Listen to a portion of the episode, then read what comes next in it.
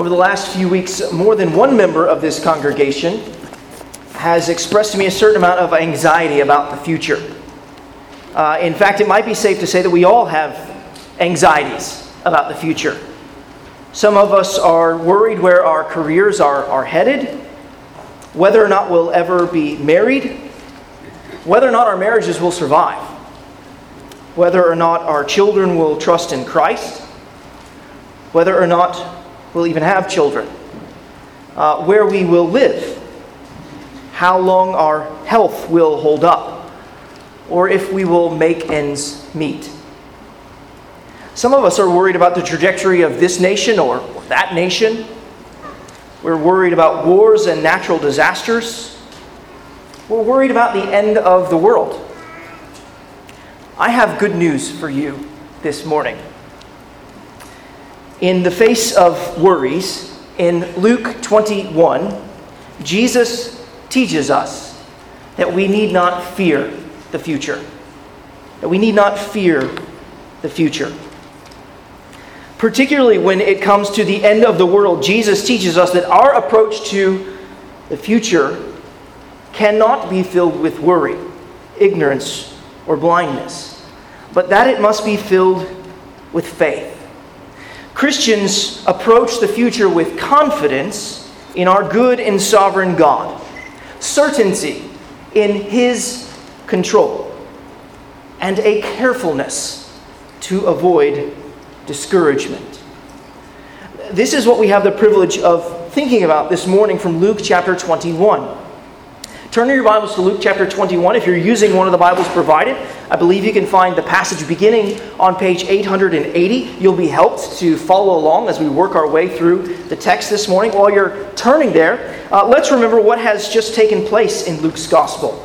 The, the Gospel of Luke, you, you may know, is a Greco Roman biography of the life and the ministry of Jesus Christ. It's a carefully researched and orderly account of Jesus' birth, his early ministry, his teaching along the road to Jerusalem on the way there, and his final days in that city, which culminated in his death on the cross and resurrection from the grave. We are nearing the end of our study of Luke's gospel. In fact, Jesus has entered into the last week of his life before his death on the cross. In the midst of his teaching about the kingdom of God, in this last week, Jesus has been teaching about the kingdom of God while he's been doing that, the Jewish religious leaders have begun to test Jesus, to challenge him. They've wanted to know where his authority comes from. Uh, they, have wanted to know what, what gives him the right to say these things, to do these things. They've, they've wanted to pit him against the Roman authorities by asking about taxes. And the Jewish religious leaders even wanted to pit Jesus against the people by asking him if he believed in the resurrection from the grave. Having silenced his critics with his answers, Jesus asks them a question. He wanted to know how it could be that King David's son was also King David's Lord. You see, Jesus, he was pressing upon his hearers his identity that he himself, that Jesus himself was both David's son and David's Lord. Jesus was claiming to be a king from David's line and David's Lord, that he was God in the flesh. And as Luke chapter 20 closed, Jesus warned the people listening to him. He warned them of the emptiness, the pretense, and the predatory nature of the religion of the temple leaders their leadership, their religion, and the institution, the temple that they were leading was devoid of true religion. For they had rejected God's most beloved Son, the Messiah from David's line. They had rejected Jesus. They rejected the cornerstone upon which God was building his church. Notice, right before we get to our chapter, just in the last verse, notice in Luke chapter 20, verse 47 that Jesus decries the fact that these religious leaders devour widows' houses. And as you look up into Luke 21, do you see who Jesus sees as he looks up? He sees a widow giving all that she has to an institution and leaders of an institution who have not been faithful to God. Verses 5 to 33 then comprise questions and a discourse from Jesus about living with certainty in uncertain times. The chapter comes to a close with Jesus giving his disciples instruction on how to live carefully in the world. And if you're taking notes this morning, these three points are going to form the outline of the rest of the sermon. First, living with confidence. Second, living with certainty. And third, living with care. Uh, let's begin with our first point living with confidence. And as we do, uh, let me read the first four verses of this chapter Luke chapter 21, verses 1 to 4. Jesus looked up and saw the rich putting their gifts into the offering box. And he saw a poor widow put in two small copper coins. And he said, Truly, I tell you, this poor widow has put in more than all of them. For they all contributed out of their abundance, but she, out of her poverty, put in all she had to live on. This poor widow displays what it looks like to live with faith, with confidence in God. Giving to the temple was a pretty public event. For these offering boxes mentioned there in verse 1 were found in, in one of the outer courts, one of the accessible courts. Um, they, there were some 13 boxes available for deposit, and worshippers would place their gifts into the, the box through a shofar, it's a ram's horn. Uh, in, in, other words, these offerings would be received through kind of a trumpet like opening. Uh, the, the rich that Jesus saw contributing their gifts at the temple would have likely been standing at those trumpets for quite a while. Mark's gospel uh, tells us that they contributed large sums of money. And the widow, on the other hand, would have walked up, dropped her two coins in, and kind of walked away without much fuss. It's interesting, isn't it, that Jesus' eyes are drawn to this poor widow. We, we live in a world that loves money, don't we? But the king of this world, Jesus, he loves faith. Not faith in money and what it can buy you, the illusion, the illusion of safety and security and satisfaction, but faith in God. With this deposit, this needy widow showed her confidence that her future was in the hands of the God who holds the future. Now, does this mean, what we read here, does this mean that we need to give every last penny we have to the church? No. But this woman and Jesus' reflection on her sacrificial giving does demand that we entrust our future to God, to our God who holds the future. This woman's example also challenges us with respect to our giving. Are we giving sacrificially? joyfully and with confidence in our God. The religious leaders and the rich, mentioned here, had a showy religion. That's what we learn through the end of chapter 20 and the beginning of chapter 21. Jesus teaches us that a religion that has substance is displayed in sacrifice. So here's a question that we need to reflect on Are we living in confidence like this widow? Are you living in faith like this widow? Is your life marked by sacrifice, by a giving of yourself, and entrusting of yourself to God and to others? Are you more ready to give, or are you more ready to keep? For some, the, the transition from verse 4 to the verses that follow seems strange. Why do we move from a lesson about a widow living in faith to Jesus predicting the destruction of the temple? We move from a lesson about living in faith, living with confidence in the God who holds the future, to the destruction of the temple because not only had the people rejected Jesus, the, the very one whom the temple pointed to, but also because this widow's deposit was a picture of the Jewish religious leaders devouring widows' houses, as Jesus had said in chapter 20, verse 47. The whole institution and system that supported such an unjust preying upon the poor was worthy of the judgment of God.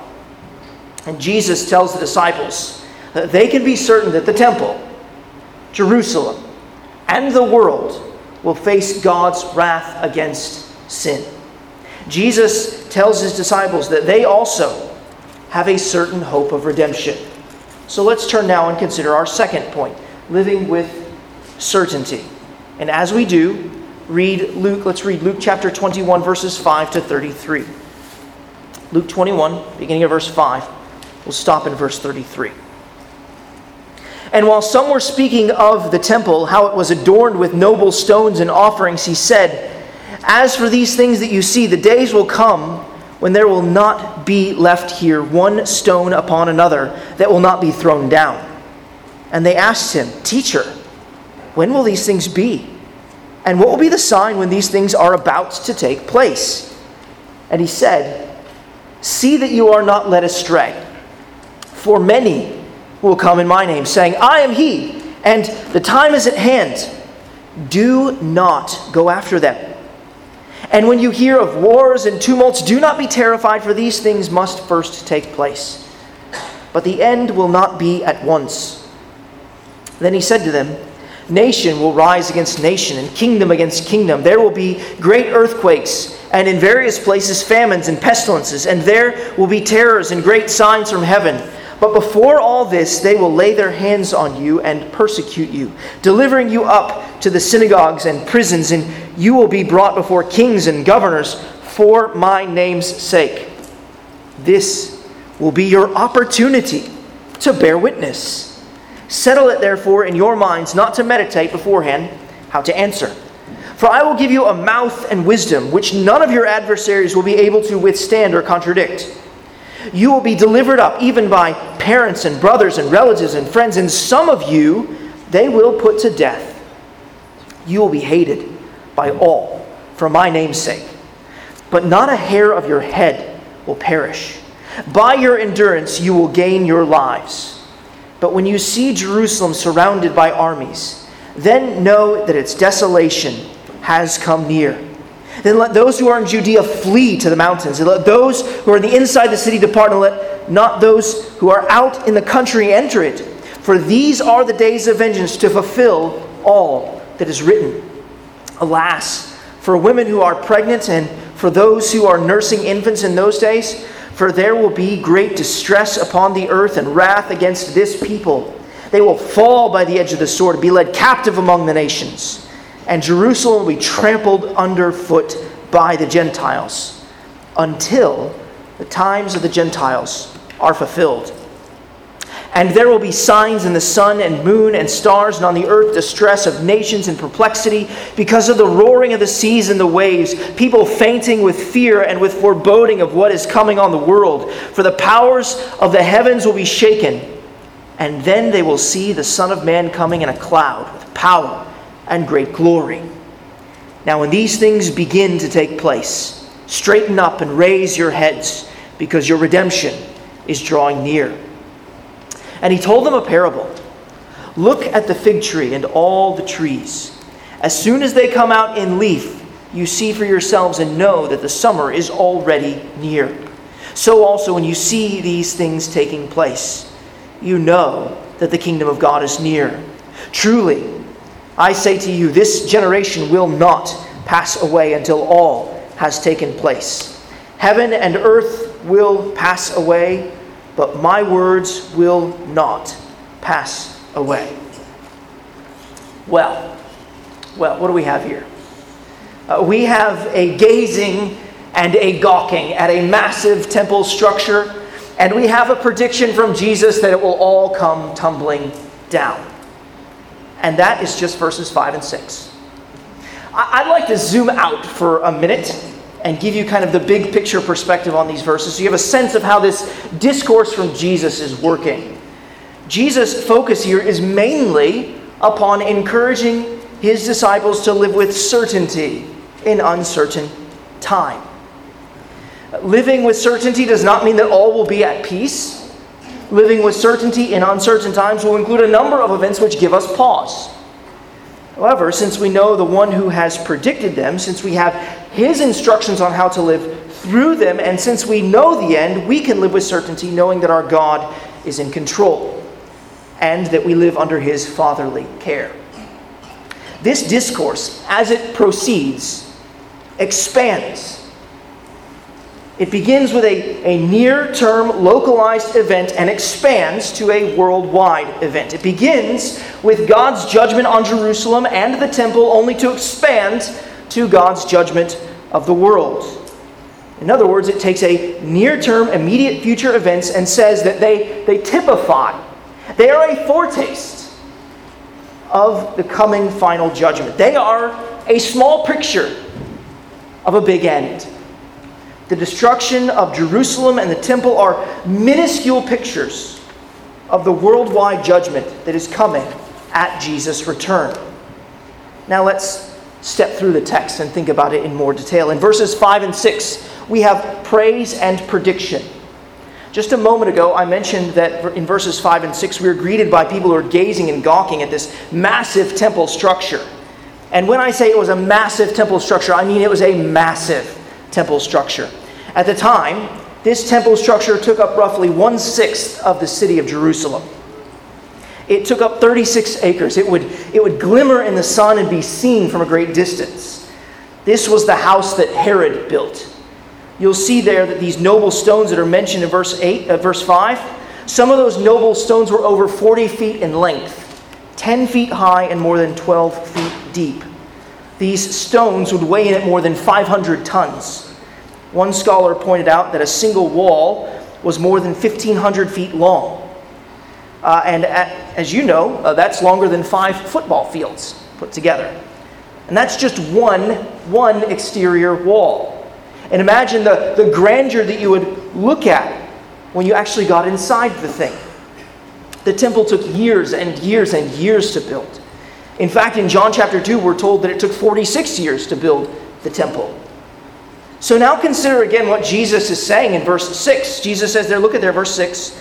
As for these things that you see, the days will come when there will not be left here one stone upon another that will not be thrown down. See, such a, a, declaration would have been unimaginable for Jesus' hearers. Such stones being thrown down would have struck them as climactic, cataclysmic, and apocalyptic. Though Luke doesn't indicate it here, Matthew and Mark's gospel makes it plain that the disciples viewed this statement from Jesus as indicative of the end of the world, the end of the age. For the disciples, the end of the temple did mean the end of the world. It was the center of their religion, it was the center of their world. But as we see in this discourse, Jesus tells his disciples that they need to keep those two things distinct. The destruction of the temple and the end of the world need to be kept distinct, though they are related. Verses 7 to 11, you see here we have a wondering and a warning. In verse 7, Jesus is asked two questions in response to his prediction. You'll see there, verse 1. Uh, sorry, number 1, when will these things be? And number 2, what will be the sign that these things are about to take place? You see how the disciples are wondering about these things that Jesus is saying in verse 7. They're wondering. Jesus doesn't begin by answering the questions, does he? He begins with a warning in verse 8 Do not be led astray. What does that mean? Well, it means that people will try to lead the disciples astray. Though Jesus is speaking to his disciples in the first century, this strikes me as applicable to us today. Friends, brothers and sisters of Christ, there are, are false teachers out there, and we must be careful not to be led astray. We must exercise discernment. And that means we've got to have our Bibles in our minds and our minds on our Bibles, thinking about them carefully. We've got to think carefully about God's words, that we're hearing things, we're testing them against God's word. Jesus keeps going with his warning. Many will come in my name, saying, I am he. Look, I'm going to make this really easy for us. If anyone has to try and convince you that they're Jesus, they are obviously not Jesus. Because we're told that when he returns, we're told in Philippians 2 that every knee will bow and every tongue will confess that he is Lord. When Jesus returns, actually, zero discernment will be necessary. It will be the only time in history where zero discernment will be needed. When Jesus returns, you will know he is back. And because it's a pet peeve of mine, if I may, can I just take a moment to denounce those who announce that Jesus is coming back on a certain day and time? In Matthew chapter 24, verses 36 to 44, Jesus explains that no one knows the hour of his coming except his Father in heaven. So if no one knows, then no one knows.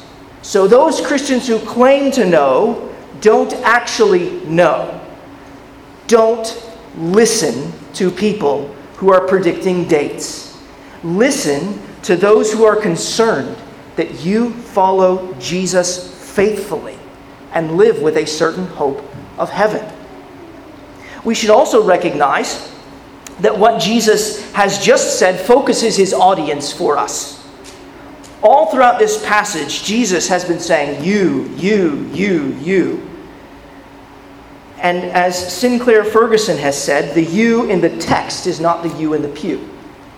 The you in the text is not the you in the pew. At this point, Jesus is speaking to his disciples. This, first and foremost, must make sense to them. And then we have to understand how it relates to us and how we can make applications. In verse 9, Jesus informs his disciples that there are going to be wars and tumults. Indeed, these things must take place, Jesus says. But then he adds, but the end will not be at once. You see what Jesus is saying there? These things are not yet signs of the end of the temple or the end of the world. Rather, they are signs of life in a fallen world. These things still take place in our world today, too, don't they? These are things that have been going out, going on throughout the history of the world. I think we need to be careful not to take the signs of living in a fallen world, wars, natural disasters, diseases. I think we should be careful not to take signs of living in a fallen world as signs of the end. Verses 10 and 11, I think, function kind of something of an expansion of verse 9. Here, Jesus is explaining what, what these wars and kind of tumults include. Still, through it all, Jesus is concerned that his disciples not be terrified by these things. Jesus understands his disciples, doesn't he? I mean, wars and natural disasters are terrifying things. He says there, even at the end of verse 11, and there will be terrors and great signs from heaven. Jesus tells them that this is so, so that they will not be terrified. See that there in verse 9. And in verses 12 to 19, we have persecution and preservation. Persecution and preservation. To, to ratchet up the intensity, in verses 12 to 19, Jesus says that before the destruction of the temple takes place, before these false Christs and wars get underway, before all that I predicted in verses 6 through 11, the disciples will be persecuted because they have faith and follow Jesus the disciples are going to be delivered to synagogues, thrown in prisons, and brought before kings and governors. Go and read the book of Acts this afternoon, and you will find that this is exactly what happened. It happens to Peter and John and Paul. Jesus, he was a true prophet. He spoke, and his word was true and came true. And do you know what else he was right about? He was right that this would be the disciples' opportunity to witness, and they were faithful to bear witness. Now, let me ask this again Who is this promise of the Holy Spirit amazingly bringing to mind the wisdom of God as they stand before kings and governors and synagogues for? Who is this promise for? It is for Jesus' disciples, for the apostles. These verses do not give teachers of God's word, they do not give me license to say, you know what? I'm going to take this week off of sermon preparation. And I think I'll just come and stand up here and see what the Holy Spirit brings to mind. No. Just to recall what Sinclair Ferguson said in the text the you in the text is not the you in the pew or behind the pulpit. Jesus' words are clearly addressed to a particular people in a particular place in a particular period for a particular purpose. So, what's the application for us? And for me? To know your Bible, read your Bible, study your Bible, prepare to preach your Bible. Know it again, read it again. We should ask for the help of the Holy Spirit when we're discussing God's Word and His works with others. We should ask for the Spirit's help. We should depend upon the Spirit And we should not neglect the reading and the remembrance of God's Word. We must be ready to give an answer for the hope that we have within. And if we're to have something within, we've got to put it in. We must be ready to give an answer. And if we're ready to give an answer, we have to prepare. And that preparation comes from reading and studying and knowing God's Word. There is great encouragement for Jesus' disciples in verse 18. Jesus even soberly and honestly warns them that some of them will be put to death. Many of the disciples were put to death. But then he says, intriguingly, but not a hair on your head will perish. Well, was Jesus confused? You're going to die, but you're not going to die. I don't think Jesus was confused. I, think what he was saying is what he has said elsewhere. Though you shall die, yet you shall live. And John 11, 25, that's what Jesus said. The same sentiment is expressed by Paul in Romans 8, verses 35 to 39. You know, that great passage that neither life nor death can separate us from the love of God that is in Christ Jesus our Lord. You see, Jesus is saying, they may kill the body, but I'll eternally preserve your life. What a word of comfort for Jesus' disciples. He's saying to them, Brothers, stand up with boldness and witness. Take me at my word, you will not be lost. In verse 19, endure in faith, run the race, you'll live eternally. You have my word. What other encouragement do they need? Really, what other encouragement do we need? We who are children of God will not be lost. Though we may die, yet shall we live. All who trust in Christ cannot be lost. In verses 20 to 24, we have an answer and an admonition.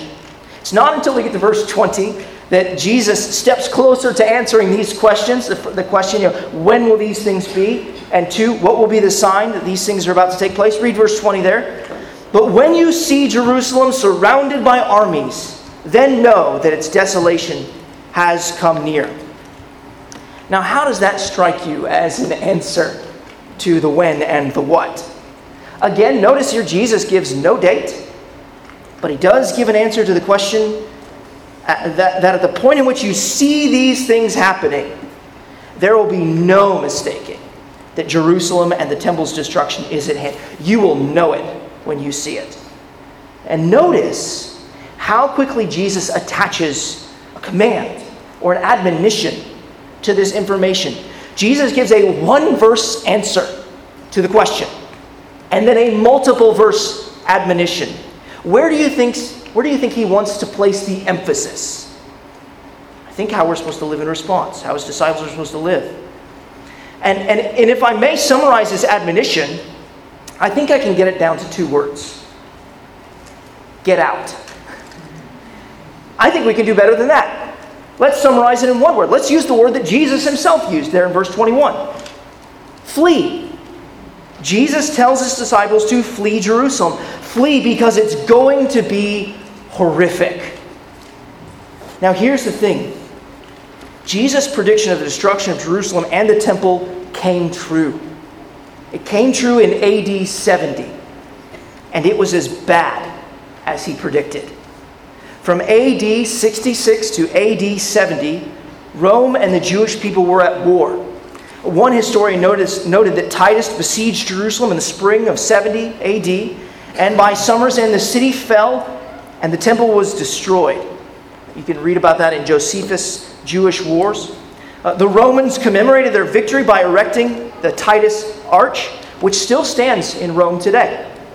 Josephus, the Jewish historian, recounts that more than a million Jews were killed in the siege, and 97,000 were taken as slaves. Eusebius, a Christian historian, also recounted the horrors of Rome's siege on Jerusalem. He recounts the hunger and the famine that the people of Jerusalem endured during the siege due to the lack of food.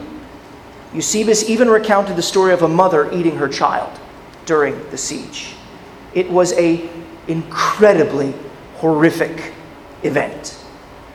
But it was one that was predicted not only by Jesus, but all the way back in Deuteronomy chapter 28. That's why I think we've got that brief phrase there at the end of verse 22. You see that phrase? To fulfill all that is written. Jesus is saying that this judgment on Jerusalem will fulfill what God promised in Deuteronomy 28. There, God promised his people that if they were not careful to do all that he had commanded, they would be visited with curses, devastating curses. They would be overrun by enemies and do unspeakable things, such as what Eusebius mentioned about that mother and her child. That's predicted in Deuteronomy 28. And Jesus answers, his answer and his admonition are, are rooted in the prediction of the Pentateuch. There was one surprising outcome in the fall of Jerusalem in AD 70. We shouldn't be surprised by it, but it is striking. Did you know that very few Christians were killed during that siege? A million Jews, but very few Christians lost their lives. Very few Christians were killed because they believed Jesus and fled when they saw the armies surrounding Jerusalem. It is a plain fact of history. Along with Eusebius, a man by the name of Epiphanius recorded Christians' flight from Jerusalem to a town called Pella, a city in the Decapolis. Christians were certain that Jesus was telling the truth, and so when they saw the army surround Jerusalem, they fled to safety. The words of Deuteronomy and of Jesus have been fulfilled. And with the conclusion of verse 24, there's something of, of a lengthening of the, the scope of Jesus' teaching. Remember when I said earlier that this discourse kind of expands from God's judgment on Jerusalem and the temple, only to expand to consider God's judgment of the world. That's what I think, uh, that's, this is what I was talking about when I said the discourse expands. With Jesus' words there in verse 28, um, and Jerusalem will be trampled underfoot by the Gentile, and then notice this time expansion, until the times of the Gentiles are fulfilled. We seem to be looking at a period of time that extends beyond the prediction of the destruction of the temple. Here, Jesus is extending his teaching beyond what he was asked in verse 7. It's quite easy to view Jesus' words as communicating that Jerusalem will be constantly under Gentile oppression. In one sense, this began in AD 70 uh, and continues to this day. Jerusalem was overrun by the Romans throughout the time since Christ spoke these words. The Franks, the Persians, the Turks, and even the British trampled Jerusalem underfoot. Today, the place where the temple once sat is occupied by a Muslim mosque. The fulfillment of the time of the Gentiles may include something else, too. It may include the preaching of the gospel to the Gentiles and the ingathering of them into the church of the Lord Jesus. That's what Luke's focus is in the book of Acts the expansion of the gospel to the ends of the earth. Now, in verses 25 to 28, we have the end and encouragement. And please notice this. Please notice this. Jesus puts nothing, Jesus puts nothing in between the destruction of the temple and his return in glory. He puts nothing in between the destruction of the temple and his return in glory. The next great event in redemptive history is not the rebuilding of the temple, it is the return of Christ. Jesus is the temple of the living God, as he made plain in John chapter 2, verse 19. When he said, Destroy this temple, and in three days I will raise it up. Jesus, uh, John tells us that Jesus was referring to the temple of his body. Jesus is now the center of worship for God's people. What, what was it that he told the woman at the well? There is coming a time when we will neither worship on this mountain or on that mountain. Why is that? Because Jesus is the temple of the living God. Through our faith union, through us as believers, through our faith union with Jesus, we too become the temple of the Holy Spirit. Paul says in 1 Corinthians chapter 6 verse 19. We don't need another temple. Why go back to the old covenant, a lesser and glorious relationship with the Lord? We are new covenant believers in Jesus Christ.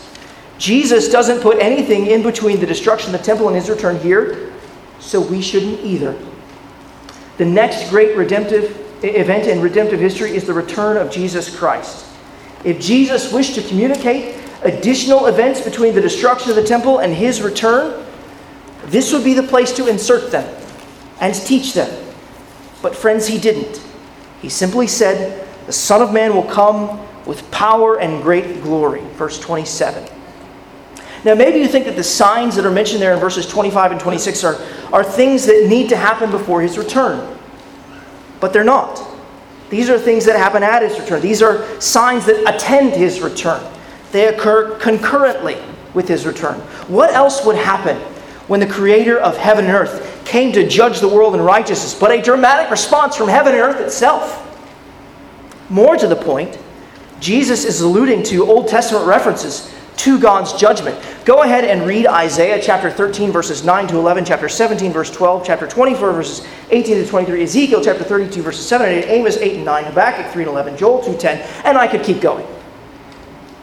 Basically, go read the Psalms, go read the minor prophets, and you'll see that these signs from heaven and earth are mentioned as accompanying the judgment of God. But the judgment of God means something else in those passages. It means the redemption of God's people. That's why we have that encouragement from Jesus in verse 28. When you see him return, lift up your head, for your final redemption is drawing near.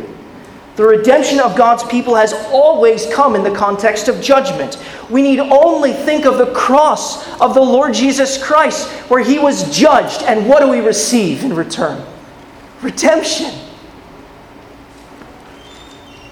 In verses 29 to 33, we're given a parable and a promise.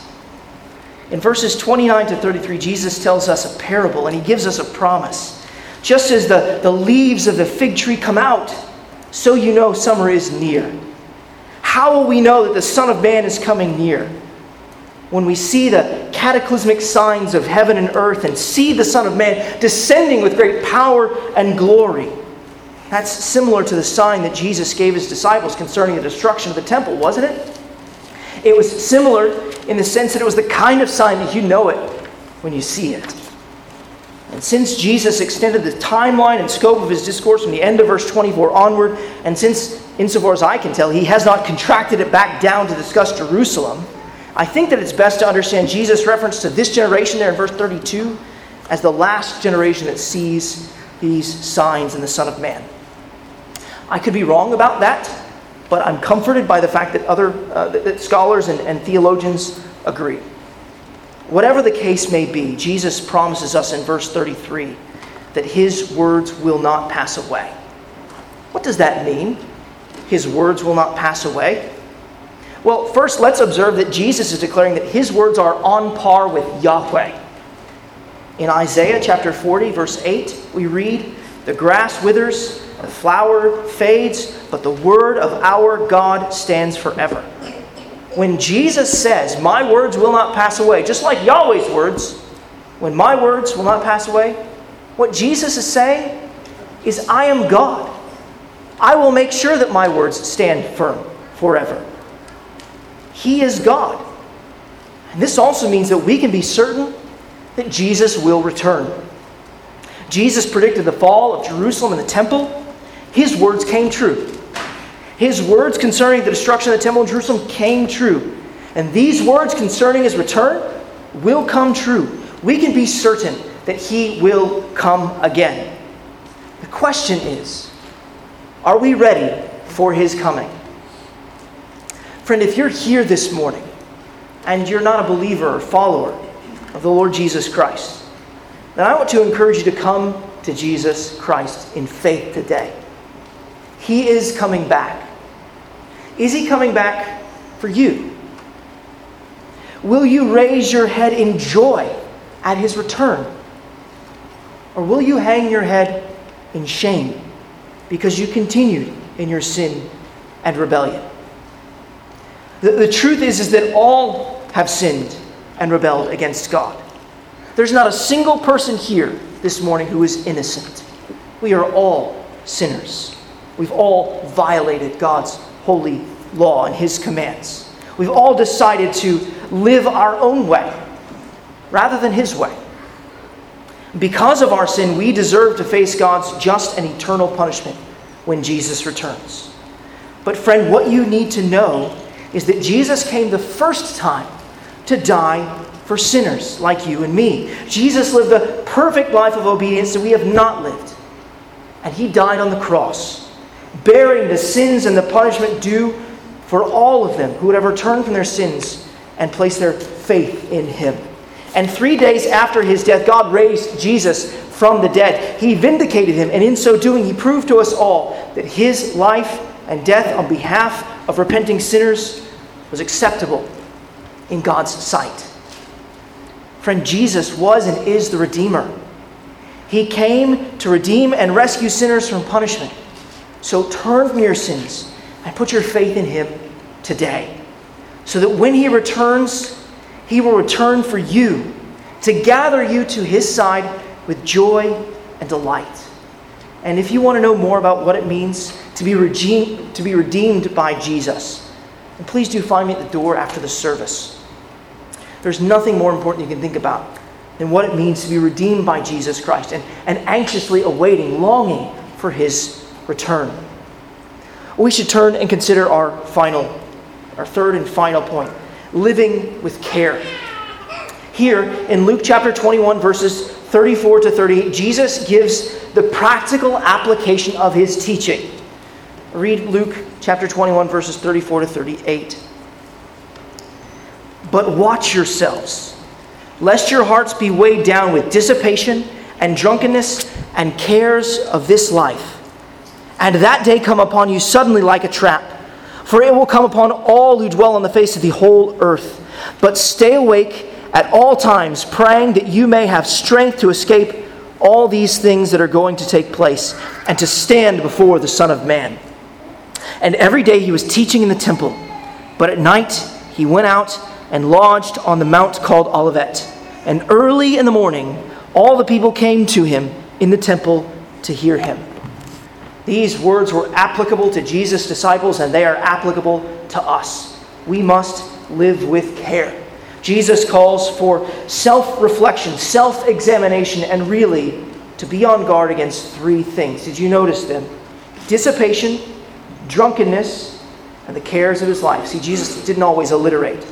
Notice the role in the heart of all of these things. Do you see the role of the heart, the role the heart plays in dissipation, drunkenness, and the cares of this life. The world is a dangerous place. And if our hearts love it too much, it can be deadly. It can swallow us up. The end can swallow us up, closing suddenly on us like a trap. Hearts that are weighed down by the pleasures of this world are hearts that have little room for heaven and will find little room in heaven. All three of these warnings dissipation, drunkenness, and the cares of this life are related really to overindulgence in the things of this world. This comes from making this world our home. Jesus' teaching was meant to prepare us for the worlds to come. Dissipation is not a common word we use in our vocabulary, but it refers to uh, the kind of overindulgence that results really in a hangover. And so you can see how it goes hand in hand with the, the second thing that the disciples of Jesus are to be on guard against drunkenness. See, these cautions, they actually assume that Jesus' disciples drank. And while Jesus does not forbid the consumption of alcohol, after all, he turned water into wine on one occasion, Jesus does warn against overindulgence. The people of God should never be drunk. It is a sin to be drunk. You cannot exercise self control when you are drunk. It is hard to set your hope on heaven when you are drunk. You are a danger to yourself, to others, and to your witness to Christ. Your great great grandmother's Baptist church used to discipline members of their congregations. They used to excommunicate them for public drunkenness. And they were probably right to do so. If I may, I'd like to offer a few remarks on the responsible consumption of alcohol. If you're going to partake, be mindful of two things. If you're going to partake, be mindful of the amount and the audience. First, with respect to the amount, don't go anywhere near drunkenness. Second, be mindful of your audience. If you desire to responsibly consume alcohol around others, ask them. Ask them whether or not you may. Place your freedom into the hands of another and be willing to forego partaking on that occasion. Be careful not to abuse the consciences of others around you. You may not struggle with alcohol, but your brother or sister may. Your friend, your family members, your neighbor may. What does love look like then? I think it looks like letting go.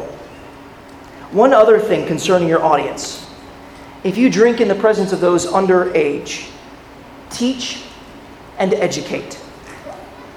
It's actually important not to hide things from our children, but to teach them how to live carefully in this world. That is what Jesus wants from his disciples, which is why he mentions the cares of this world. Children, youth, uh, y- young adults, listen to your parents when they teach you about things like alcohol and drugs and the indulgences of this world. Remember that they are teaching you. They're not teaching you just about these things, but about how to recognize your heart in the midst of them and interacting with them. They're trying to teach you about what your heart loves. Do you love the Lord above all else?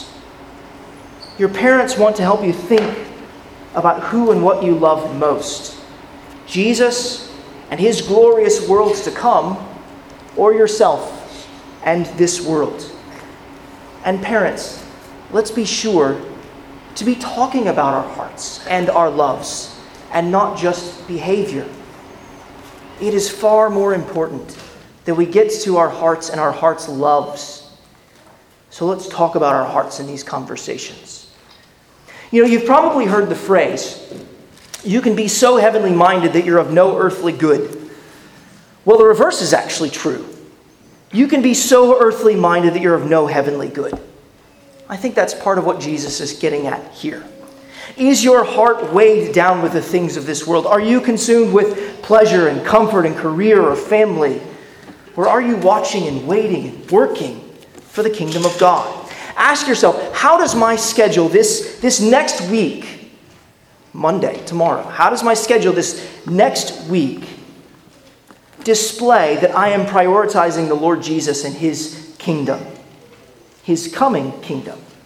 Are you, are you meeting with other believers for spiritual good, for your own, or to, to help them follow Jesus with care until he returns? Are you carving out time to meet with somebody who doesn't know the Lord in the hopes that they will come to know the Lord so that they're ready at the coming of the Son of Man, so that it doesn't close on them like a trap? Do you meet with the Lord in his word and in prayer? Have you, have you thought about how you might serve another brother or sister in Christ this week? Have they mentioned a need? Will you meet it? Does the pattern of your life reveal that you are making yourself at home here or that you have a home in heaven? We do not know when Jesus will return. It will happen suddenly, as he says there in verse 34. When he returns, the whole earth will be called to give an account. So we must live with care, with a, a mindfulness that most of your years, Brothers and sisters, get this. Most of your years will not be spent here, they will be spent in glory with the Lord Jesus. Prepare for life there, here.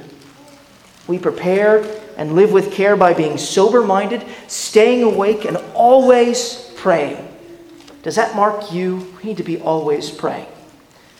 Could you be considered sober minded? Do you think theologically about life? Do you, do you live with a sense of the Lord's return? Are you daily mindful that He can come back at any moment? Do you pray the very last prayer that we're given in the Scriptures? Do you pray, Come, Lord Jesus. If you struggle at being at home in this world, start praying that prayer Come, Lord Jesus. While we wait for his return, are you living in dependence upon him each day like that widow did? That's why we pray. That's why we express our dependence upon him and ask him to provide. I don't know about you, but I think even the last verse of Luke 21 has something to say to us about living with care. Do you see verse 38? What verse 38 says? It says, Early in the morning, all the people came to him in the temple to hear him. I think we should be like those people who are who were so eager to hear Jesus teaching that they rose early in the morning to meet the bright and morning star. Brothers and sisters, as we conclude this study of God's Word, that's really the question I want to leave you with. Do you want to go and meet the bright and morning star? That's what Jesus calls himself in Revelation 22 16. And this chapter is all about him. Don't leave this chapter with your eyes fixed on the events leading up to the end or the events associated with the end. Leave with the eyes of your heart longing for Jesus. He gave us this word because he wants us to be ready for his return. He doesn't want us to be ready for events, he doesn't want us to be ready for signs. He wants us to be ready for him. One day he will return and he will say, to his people, It's time to come home. Until then, live with confidence that he has provided the perfect sacrifice for your sin. Live with certainty, knowing that he keeps his promises. Your redemption is drawing near. It is nearer now than when we began. Live with care the desire to please Him in all that you think, say, and do. Every anxiety, every worry, and every sorrow we face will soon give way to the face of Jesus. Come, Lord Jesus, come. Let's pray together.